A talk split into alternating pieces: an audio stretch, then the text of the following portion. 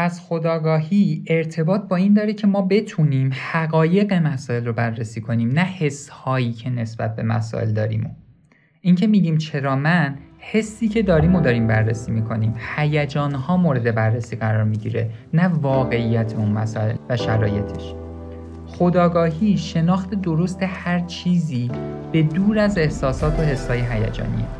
یعنی بشناسیم هر چیزی رو همونطوری که اون هست. بشناسیم خودمون رو همونطوری که هستیم نه اونطوری که حس می‌کنیم یا دوست داریم باشیم.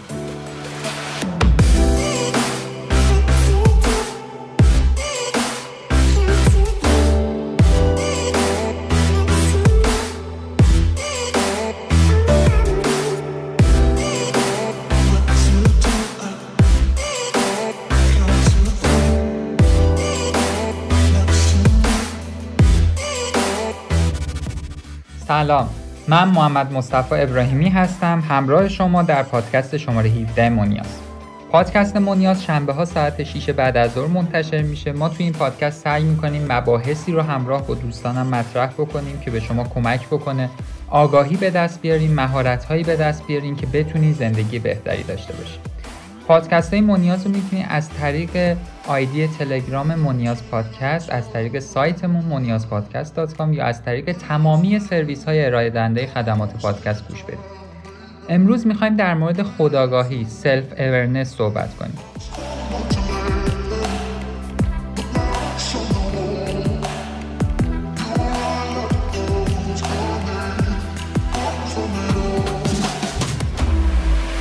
منبع ابتدایی صحبت همون برمیگرده به کارهای دکتر تاشا یوریش و تیم تحقیقاتی اونا. برای اطلاعات بیشتر هم می‌تونید به سایتشون مراجعه کنید tashayurish.com البته ایشون یه کتابم توی زمینه خداگاهی نوشتن اسمش این سایت تا اونجایی که من سرچ کردم این کتاب به فارسی ترجمه نشده. خب بحث رو شروع می‌کنیم. تنسی ویلیامز نمایشنامه نویس معروف آمریکایی یه جمله جالبی داره. میگه یه روزی می‌رسه که توی آینه نگاه می‌کنی. و متوجه میشی که چیزی که می‌بینی همون چیزیه که همیشه بودی. بعدش یا قبولش می‌کنی یا خودت رو می‌کشی و یا دیگه تو آینه نگاه نمی‌کنی. یه جورایی خداگاهی هم شاید مرتبط با این باشه که بتونی دیدگاه درستی نسبت به خودت داشته باشی و خودت رو درست ببینی. در تحلیل بیش از 800 مطالعه علمی این گروه تحقیقاتی می‌خواستن به نتایج قابل قبولی در مورد خداگاهی برسن یکی از چالش هایی که این تیم داشتن این بود که افرادی رو با خداگاهی بالا پیدا کنن تا بتونن تحقیقات خودشون رو روی اونها ادامه بدن.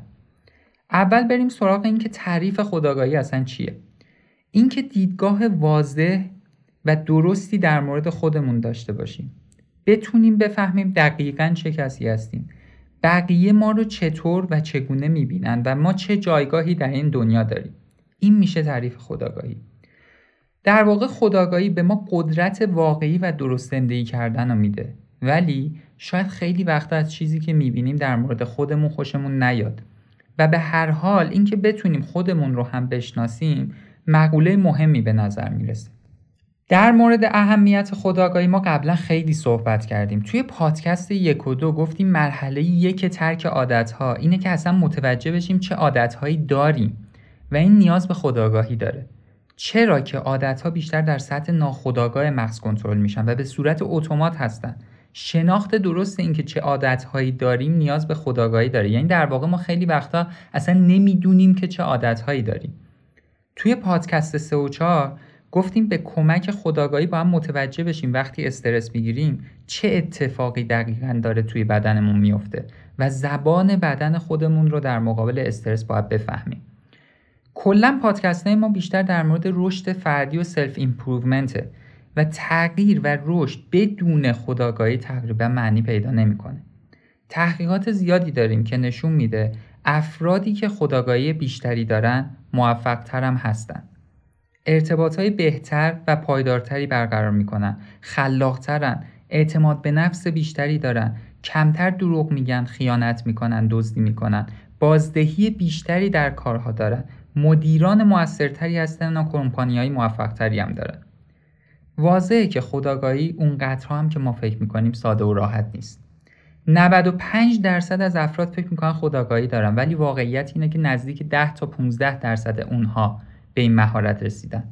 این یعنی در حالت ایدئال 80 درصد ما داریم به خودمون در مورد خودمون دروغ میگیم. یه ذره ترسناک به نظر می‌رسه. برای همین هم چالشی که در پروژه های تحقیقاتی وجود داره اینه که بتونن بفهمن که افراد خداگاه کیان و اونها رو پیدا کنن. وقتی که همه فکر می‌کنن خداگاهی دارن واقعا این کار موزلات خاص خودشو داره. این گروه یه کار با نمکی کردن. توی سایتشون هم من دیدم. یه کویزی توی سایتشون هست که 15 تا سوال داره. مثلا بعضی از سوالاش اینجوریه. من کاملا می‌دونم در شرایط مختلف چیکار می‌کنم. من می‌دونم دقیقا از چه کارهایی لذت می‌برم. ارزش های من در زندگی روش زندگی من رو مشخص می‌کنه. من می‌تونم شرایط کاری ایدئال خودم رو به دیگران توضیح بدم. من دقیقا می‌دونم از زندگیم چی می‌خوام. معمولا وقتی شکست می‌خورم می‌تونم متوجه بشم که چه اشتباههایی رو انجام دادم. باید به این سوال ها از یک تا پنج به خودتون نمره بدین. مثلا من خیلی اینطوریم یا اصلا اینطوری نیستم. اگر نتیجه آزمون این باشه که شما خداگاهی دارین باید یکی از دوستانتون رو مشخص کنین. اون این تست رو در مورد شما میده و باید نتایج یکسان باشه. مرحله سوم در یک روند مشابه باید فردی باشید که تونستین خداگاهی خودتون رو افزایش بدین و در مرحله چهارم هم دوباره یکی از دوستاتون باید اون رو تایید کنه. از بین هزاران نفری که توی این مراحل شرکت کردن بعد از فیلترهای زیادی که این گروه می‌کنن پنجاه نفر رو پیدا می‌کنن. که از نظر اونها خداگاهی کاملی داشتن. در بین این افراد متخصصین، کارآفرینا، هنرمندان، دانشجویان حتی افراد خوندار حضور داشتند. جالبه هیچ روال و الگوی خاصی این افراد نداشتن. مثلا از نظر نوع شغل جنسیت سن و سال و سایر شاخصهای آماری اشتراک خاصی توی این گروه ها نتونستن پیدا کنن. نتیجه بررسی این گروه خیلی جالب و آموزنده است. اینه که روشی که اکثر ماها برای بررسی تفکرات حسها و انگیزه هامون استفاده می‌کنیم یعنی در حالت کلی روشی که ما باهاش درونیاتمون رو بررسی می‌کنیم احتمالا کاملا اشتباهه. قطعا دلیلی وجود داره که اکثر ماها خداگاهی نداریم و فکر می‌کنیم که خداگاهی داریم.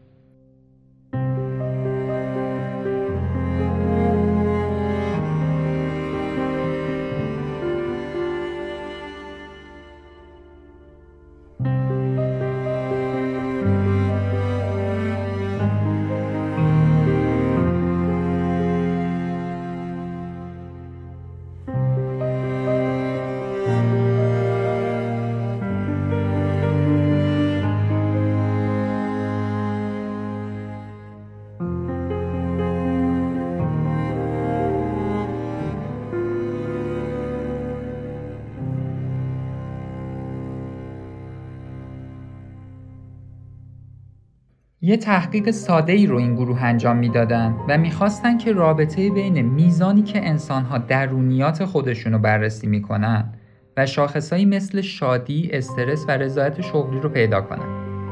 به طور طبیعی باید هر چقدر میزان بررسی درونیات و خوداندیشی زیاد میشه این شاخص هم بهبود پیدا کنن. خیلی منطقی هم به نظر می‌رسه دیگه هممون هم اینطوری فکر می‌کنیم. ولی نتایج دقیقا داستان متفاوتی رو بیان می‌کرد. افرادی که بیشتر درونیات خودشون رو بررسی می‌کردن و به خودشون فکر می‌کردن افسرده تر بودن. استرس بالاتری داشتن در رابطه هاشون مشکلات بیشتری داشتن و رضایت درونی اونها هم پایین تر بود کلا کنترل پایینتری روی زندگیشون داشتن این نتایج حتی برای این گروه هم عجیب و غافلگیر کننده بود جالبه هر چقدر که میزان بررسی درونیات افراد بیشتر می‌شد اوضاع بدتر می‌شد. برای فهمیدن اینکه چرا این اتفاق افتاده به یه تحقیق دیگه که 20 سال از عمرش میگذشت مراجعه کردن این تحقیق بررسی می‌کرد که زنانی که همسرانشون رو از دست میدن چه شرایطی پیدا می‌کنن.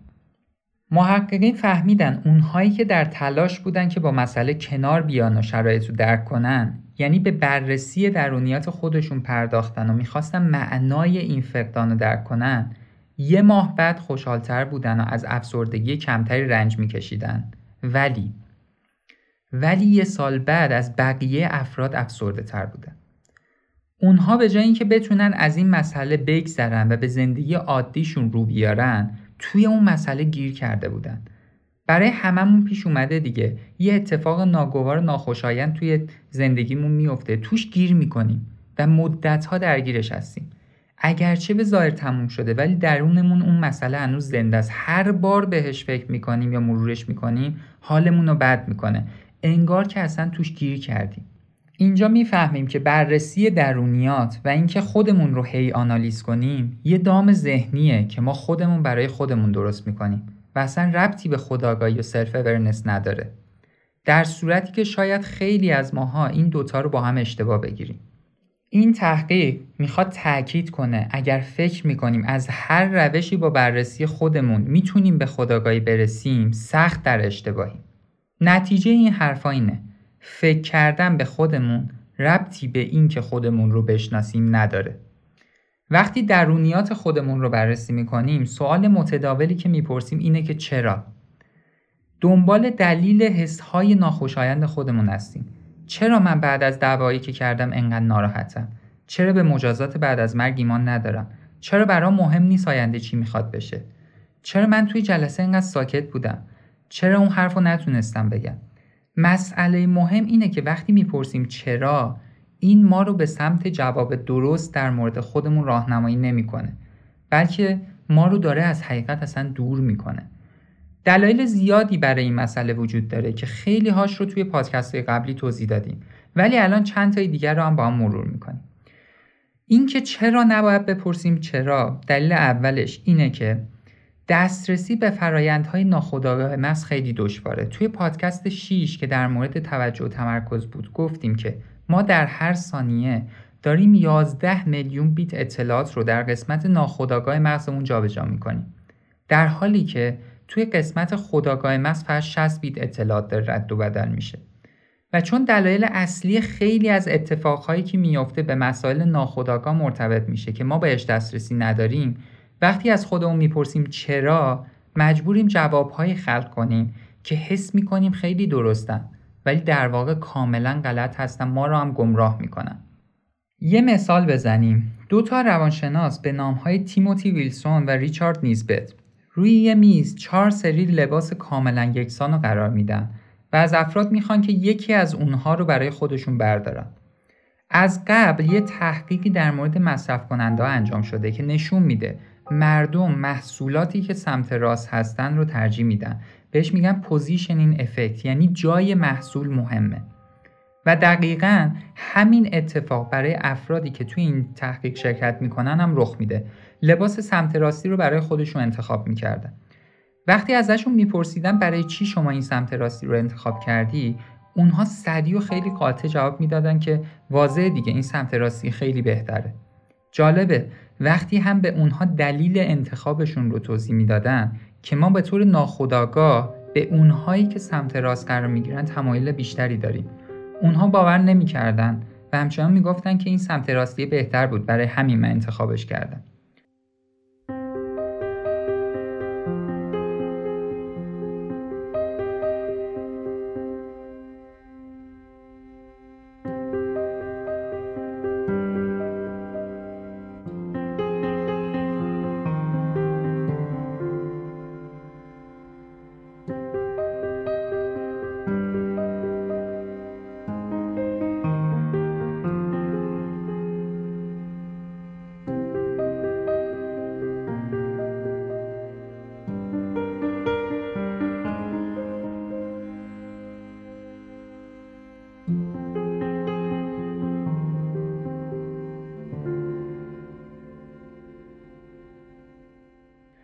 توی جریان پادکست هستین دیگه. بحث سر اینه چرا نباید بپرسیم چرا. دومین دلیل اینه که پرسیدن چرا ما رو از حقیقت واقعیمون دور می‌کنه و منجر به خداگاهی نمیشه. ما دوست داریم به مغزمون مثل یه ابررایانه نگاه کنیم. به طور منطقی تمام اطلاعات رو آنالیز می‌کنه و نتایج کاملا درست و قابل اطمینانی با توجه به کارکردش به ما میده.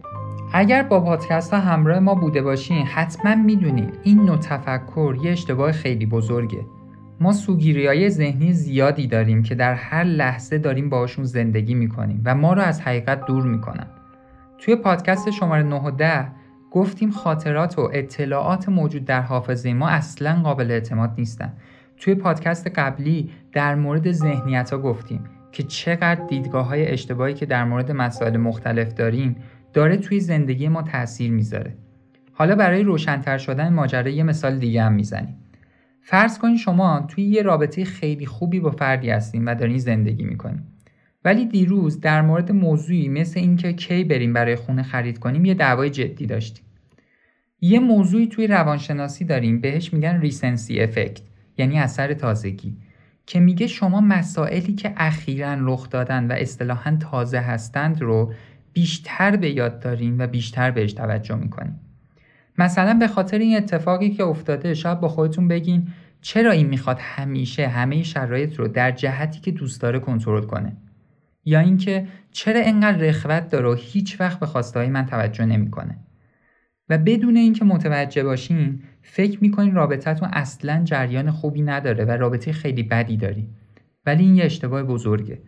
چون شما در واقع رابطه خوبی دارین ولی داریم به قضاوت های اشتباه مغز و ذهنتون اعتماد می‌کنیم پس فهمیدین این که بپرسیم چرا کمکی به ما در جهت رسیدن به حقیقت نمی‌کنه بلکه پرسیدن اون باعث تولید حقایق جایگزین میشه.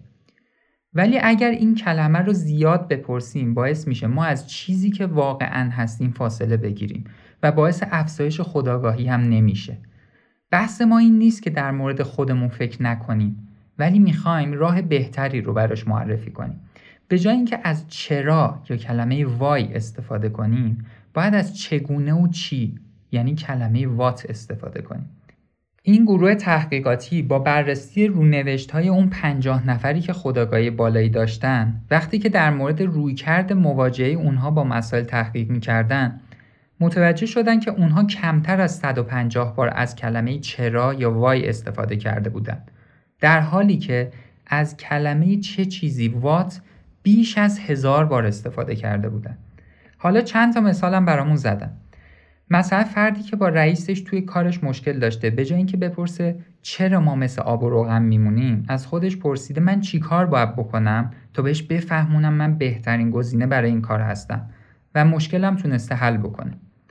یا فرد دیگه که به سرطان سینه دچار شده بود به جای اینکه بپرسه چرا برای من این اتفاق افتاد؟ از خودش می‌پرسه چه چیزی برای من بیشترین اهمیت رو داره؟ که بهش کمک کرد بفهمه باید در زمان باقی مونده زندگیش چی کارا بکنه و زندگیشو چه شکلی بکنه. و خوشبختانه از سرطان هم نجات پیدا کرده و الان هم زندگی خوبی داره. یا فردی که از کارش تقریبا تنفر داشته به جای اینکه از خودش بپرسه چرا من اینقدر نسبت به کارم حس بدی دارم از خودش می‌پرسه چه شرایطهایی هستن که باعث میشه من احساس بدی داشته باشم و این شرایط ها چه وجه اشتراکی با هم دارن این فرد اینطور متوجه میشه که هیچ وقت نمی‌تونه توی کاری که داره خوشحال باشه و بهش این دیدگاه کمک می‌کنه که کار جدیدی پیدا کنه و موفق بشه. اینجا چند مثال بودن از افرادی که با خداگاهی به جای پرسیدن چرا از خودشون در مورد چه چیزی و وات سوال پرسیدن. در واقع وقتی که در مورد چرا سوال می‌پرسیم توی گذشته گیر می‌کنیم ولی وقتی در مورد وات می‌پرسیم بهمون کمک می‌کنه حرکت رو به جلوی خودمون رو حفظ کنیم. یکی از دلایلی هم که 80 درصد از ماها به اشتباه فکر می‌کنیم خداگاهی داریم همینه اینکه وقتی از چرایی های زندگیمون سوال می‌پرسیم فکر می‌کنیم داریم به حقیقت نزدیک میشیم و خودمون رو بهتر می‌شناسیم ولی کاملا اشتباه می‌کنیم.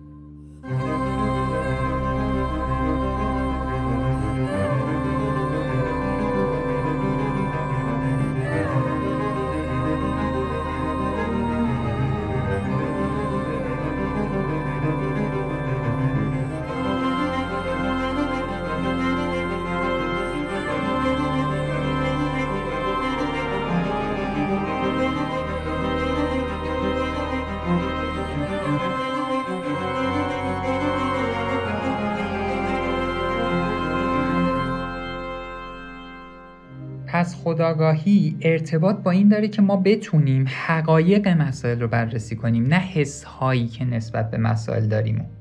اینکه میگیم چرا من حسی که داریم و داریم بررسی می‌کنیم. هیجان ها مورد بررسی قرار می‌گیره نه واقعیت اون مسئله و شرایطش.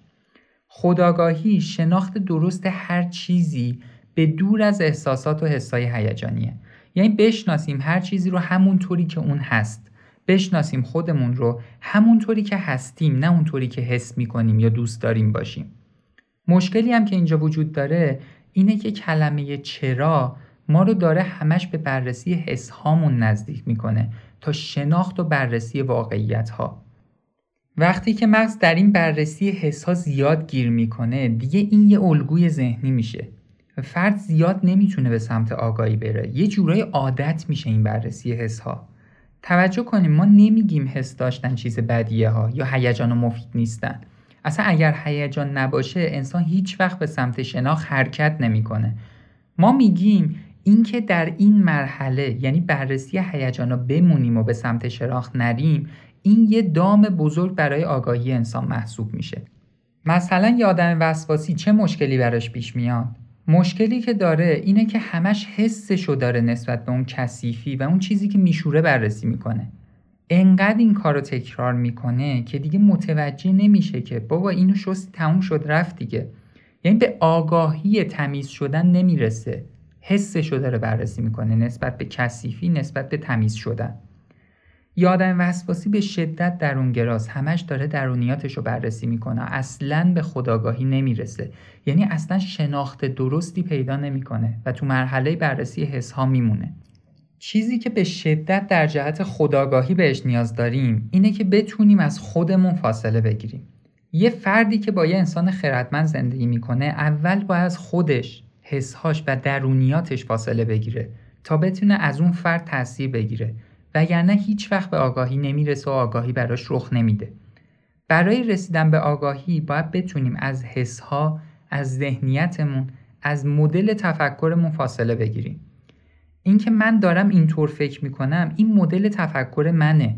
ولی شاید در بیرون و در واقعیت چیز دیگه درست باشه. مرحله اول رسیدن به خداگاهی اینه که من بدونم اولا و در ابتدا من خداگاهی ندارم. این تازه میشه شروع ماجرا. هر چیزی که برای من به وجود میاد به خاطر مدل ذهنی، تربیتی، مدل حسی و احساسی منه. اینها واقعیت نیست. برداشت های ذهنی منه. برای حرکت به سمت آگاهی باید بتونیم از خودمون فاصله بگیریم. یه راهکار اینجا این میشه که چرا رو به چگونه تبدیل کنیم. در واقع این داره می‌پرسه من چگونه می‌تونم با این شرایطی که پیش اومده ارتباط برقرار کنم و به سمت آگاهی حرکت کنم. گفتیم وقتی ما به چیزی زیاد نزدیک میشیم بیشتر حس هامون رو بررسی می‌کنیم تا اون مسئله رو. ببینیم مثلا ما وقتی تاریخ چنگیز خانو می‌خونیم واقعا خیلی وحشتناک بوده و اصلا شرایط برامون قابل درک نیست. نزدیک به چهل میلیون آدم رو می‌کشه. اونم تو اون دوران قرن دوازده و سیزده میلادی که بمب اتم نبود بزنن کلی آدم بمیرن که با تک تک رو میکشتن. بعضی جاها میگن که قبل حمله به شنزن تو چین نزدیک چهل هزار تا دختر از ترس ورود شنگیزخان با هم خودکشی دست جمعی می‌کنن. خب وقتی ما مستندی می‌بینیم و دیدگاهمون آگاهی باشه حس بدی پیدا نمی‌کنیم. اینجا کسی نمیشینه بگه اه چنگیز خان عجب آدمی بوده. مثلا میریم بررسی می‌کنیم که چه شرایطی باعث می‌شده که چنگیز خان به اون چیزی که بوده تبدیل بشه. مثلا دلیلش این بوده که وقتی نه سالش بوده پدرش توسط تاتارها کشته میشه.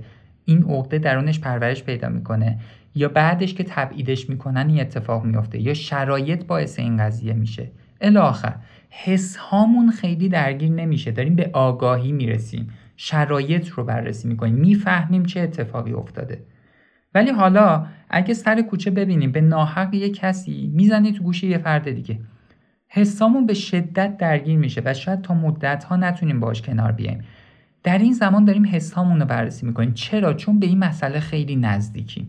ولی چنگیز خان با اینکه واقع خیلی وحشتناک بوده چون ما ازش دوریم می‌تونیم به سمت آگاهی بریم. یعنی از بررسی حس هامون فاصله بگیریم.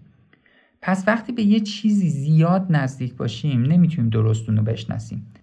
بهتره که انسان چیزی که در خودش داره رو در شرایط فرد دیگه ببینه و بشناسه. ولی به شرط اینکه بره بشناسه نه اینکه بخواد بهش باز یه حس جدید پیدا بکنه. بعضیا با دیدن شرایط دیگران به سمت عیبجویی میرن. مثلا فرد رو در یک ضعف و خللی می‌بینیم. نباید حسمون رو نسبت بهش بررسی کنیم که من چقدر آدم خوبیم و اون چقدر آدم بدیه. من چقدر فعالم اون چقدر منفعله. من چقدر اینجا اخلاق و رعایت می‌کنم اون چقدر بی اخلاقه سوال هایی که در مسیر شناخت و آگاهی با از خودمون بپرسیم اینطوری چگونه این فرد به اینجا رسید؟ چی شد که چنگیز خان چنگیز خان شد؟ چه چیزی باعث وضعیت این فرد شده؟ این همسر من در گذشتهش چه اتفاقایی براش افتاده و چه تأثیراتی گرفته که الان این رفتار رو داره؟ و اگر بخوام منصفم باشم با این همه اتفاقهای ناگوار چقدر هنوز آدم خوبیه. در مورد اینکه زیاد نباید به هم نزدیک بشیم جبران خلیل جبران یه متن خیلی قشنگی داره که با هم می‌خونیم. با هم باشید اما بگذارید در با هم بودن شما فاصله ای باشد و بگذارید نسیم در میان شما بوزد. یکدیگر را دوست بدارید اما از عشق زندانی برای یکدیگر نسازید. بگذارید عشق جایی در ساحل روحتان باشد. پیمانه های یکدیگر را پر کنید اما از یک پیمانه ننوشید. از نان خود به یکدیگر ارزانی کنید اما از یک قرص نان نخورید. همچون تارهای اود باشید که جدا از هم اما با یک نوا مترنم می شوند. قلبهایتان را به هم هدیه کنید اما یکدیگر را به اسارت در نیاورید. زیرا تنها دستان زندگی است که بر قلبهای محکم شما حاکم است. در کنار یکدیگر باشید اما نه چندان نزدیک زیرا ستونهای معبد دور از هم قرار دارند و درخت بلوط و سرو در سایه یکدیگر رشد نمی کنند. با هم بخوانید و برقصید و شادکام باشید اما به حریم تنهایی یکدیگر تجاوز نکنید.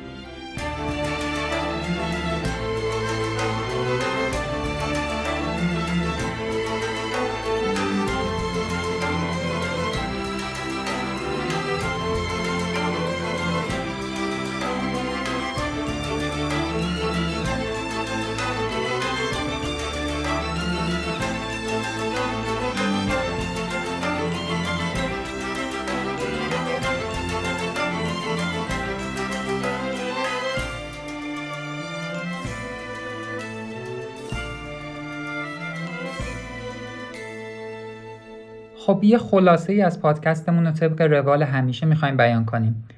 یک اینکه خداگاهی یعنی اینکه بتونی خودت رو همون طوری که واقعا هستی ببینی. فارغ از ذهنیت ها دیدگاه ها و خواهش هایی که ما در درون خودمون داریم.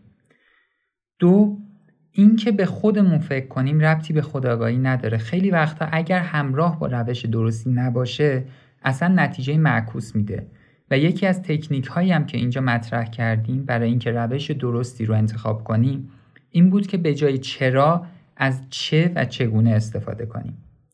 سه برای رسیدن به خداگاهی بررسی حس ها رو باید بذاریم کنار. از هر چیزی باید یه فاصله بگیریم و از اون فاصله بهش نگاه کنیم. وقتی می‌تونیم خودمون رو درست بررسی کنیم که از خودمون فارغ بشیم با دیدگاه فعلی نمیشه. دیدگاه فعلی همش برای خودمونه. اون لحظه ای که دیدگاه و ذهنیت ها رو کنار می‌ذاریم تازه بررسی خودمون و روند خداگاهی شروع میشه. چهار خداگاهی به یه مراقبه ای نیاز داره. یعنی تا نخوای از خودت مراقبت کنی به خداگاهی هم نزدیک نمیشه حالا مراقبت از چی؟ و مراقب این باشیم که به چه میزان دارم به مسائل مختلف نزدیک میشم و اگر فاصلت رو حفظ نکنی هیچ وقت به خداگاهی درست نمی‌رسی.